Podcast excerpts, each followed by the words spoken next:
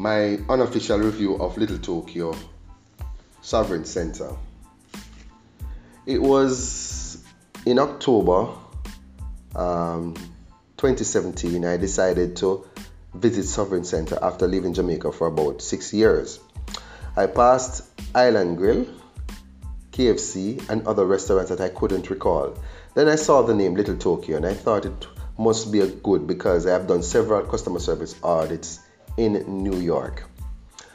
Good day, Voy Aziji, and this is another episode of Culinary Corner. Culinary Corner dishes out views, news, fact, and flavor from the food and beverage industry. As customary, we focus on hospitality and the service. This and every Monday, we delve on topical issues when we travel, gobble, and then babble when others grumble. Now, I have decided to visit this restaurant and have a nice cooked meal. There was never a bad rating for these restaurants I've, as I have conducted several audits in, in, in, in, in the US.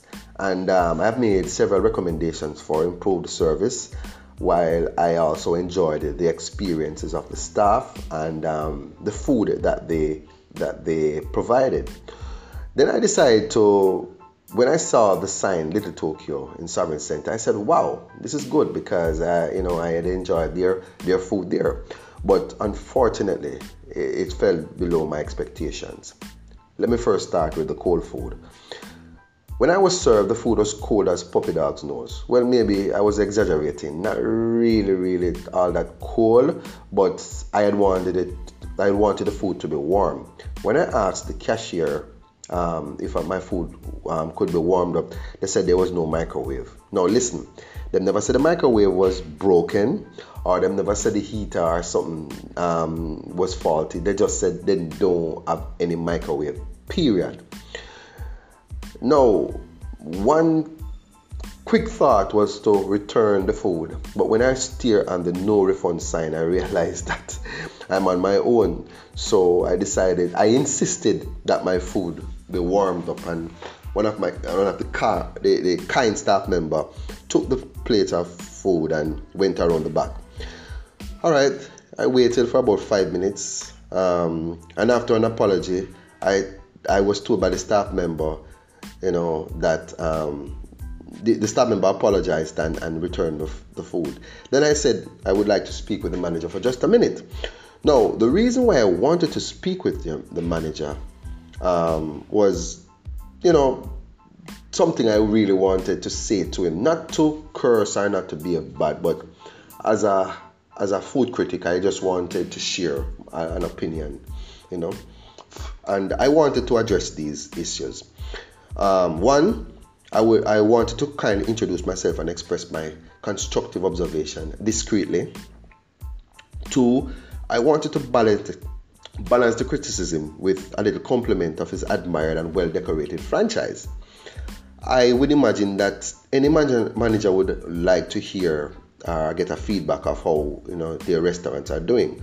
But unfortunately, um, I don't know if I was too local or, or what. If he was busy, I mean, he could have said that um, he would, you know, I could wait or send a supervisor to speak to me. But he blatantly turned down um, speaking to me and I was a little disappointed. Anyway, after eating, I walked up to the cashier to ask the name of the manager since no reasonable explanation was given um, why, he, could, why he, he couldn't see me. None of the staff complied with my wishes to volunteer his name, which I found was very fishy. Don't I mean, you know, you, you don't want to disclose a manager's name. anyway, um, you know, I, I, I, I was I refuse to generalize that most of our establishments in Jamaica do not offer good customer service, as there are many who offer exceptional customer service. However, it is hard to find good ones. With so many options and alternatives, I really wonder why we find it hard to offer reasonable service when there are others dying to get our business. We are not asking for a red carpet treatment, but at least a welcome mat. Would you agree? Anyway, serve me right, as I said to myself while I'm closing.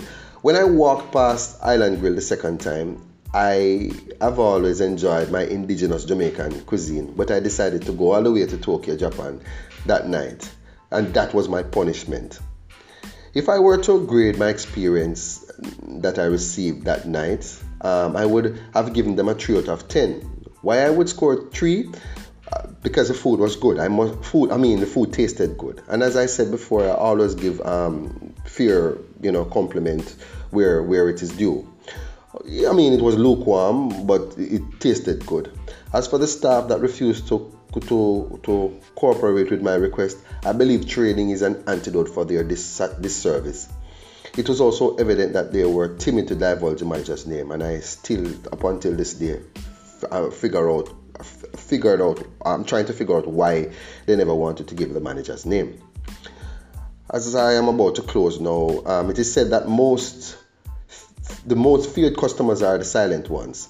These customers never say a word about your service and never and never return. While the ones who are most vocal will return, but that day I was vocal. I was a vocal one. And my voice and my concern will never be heard because guess what? Little Tokyo, Self Sovereign Center, I will never come back. Thanks for joining me on Culinary Corner. Culinary Corner dishes out news, views, fact, and flavor from the food and beverage industry. As customary, we focus on hospitality and service. This and every Monday at 3 p.m., we delve on topical issues where we travel, gobble, then babble when others grumble. See you in next episode. Can't wait.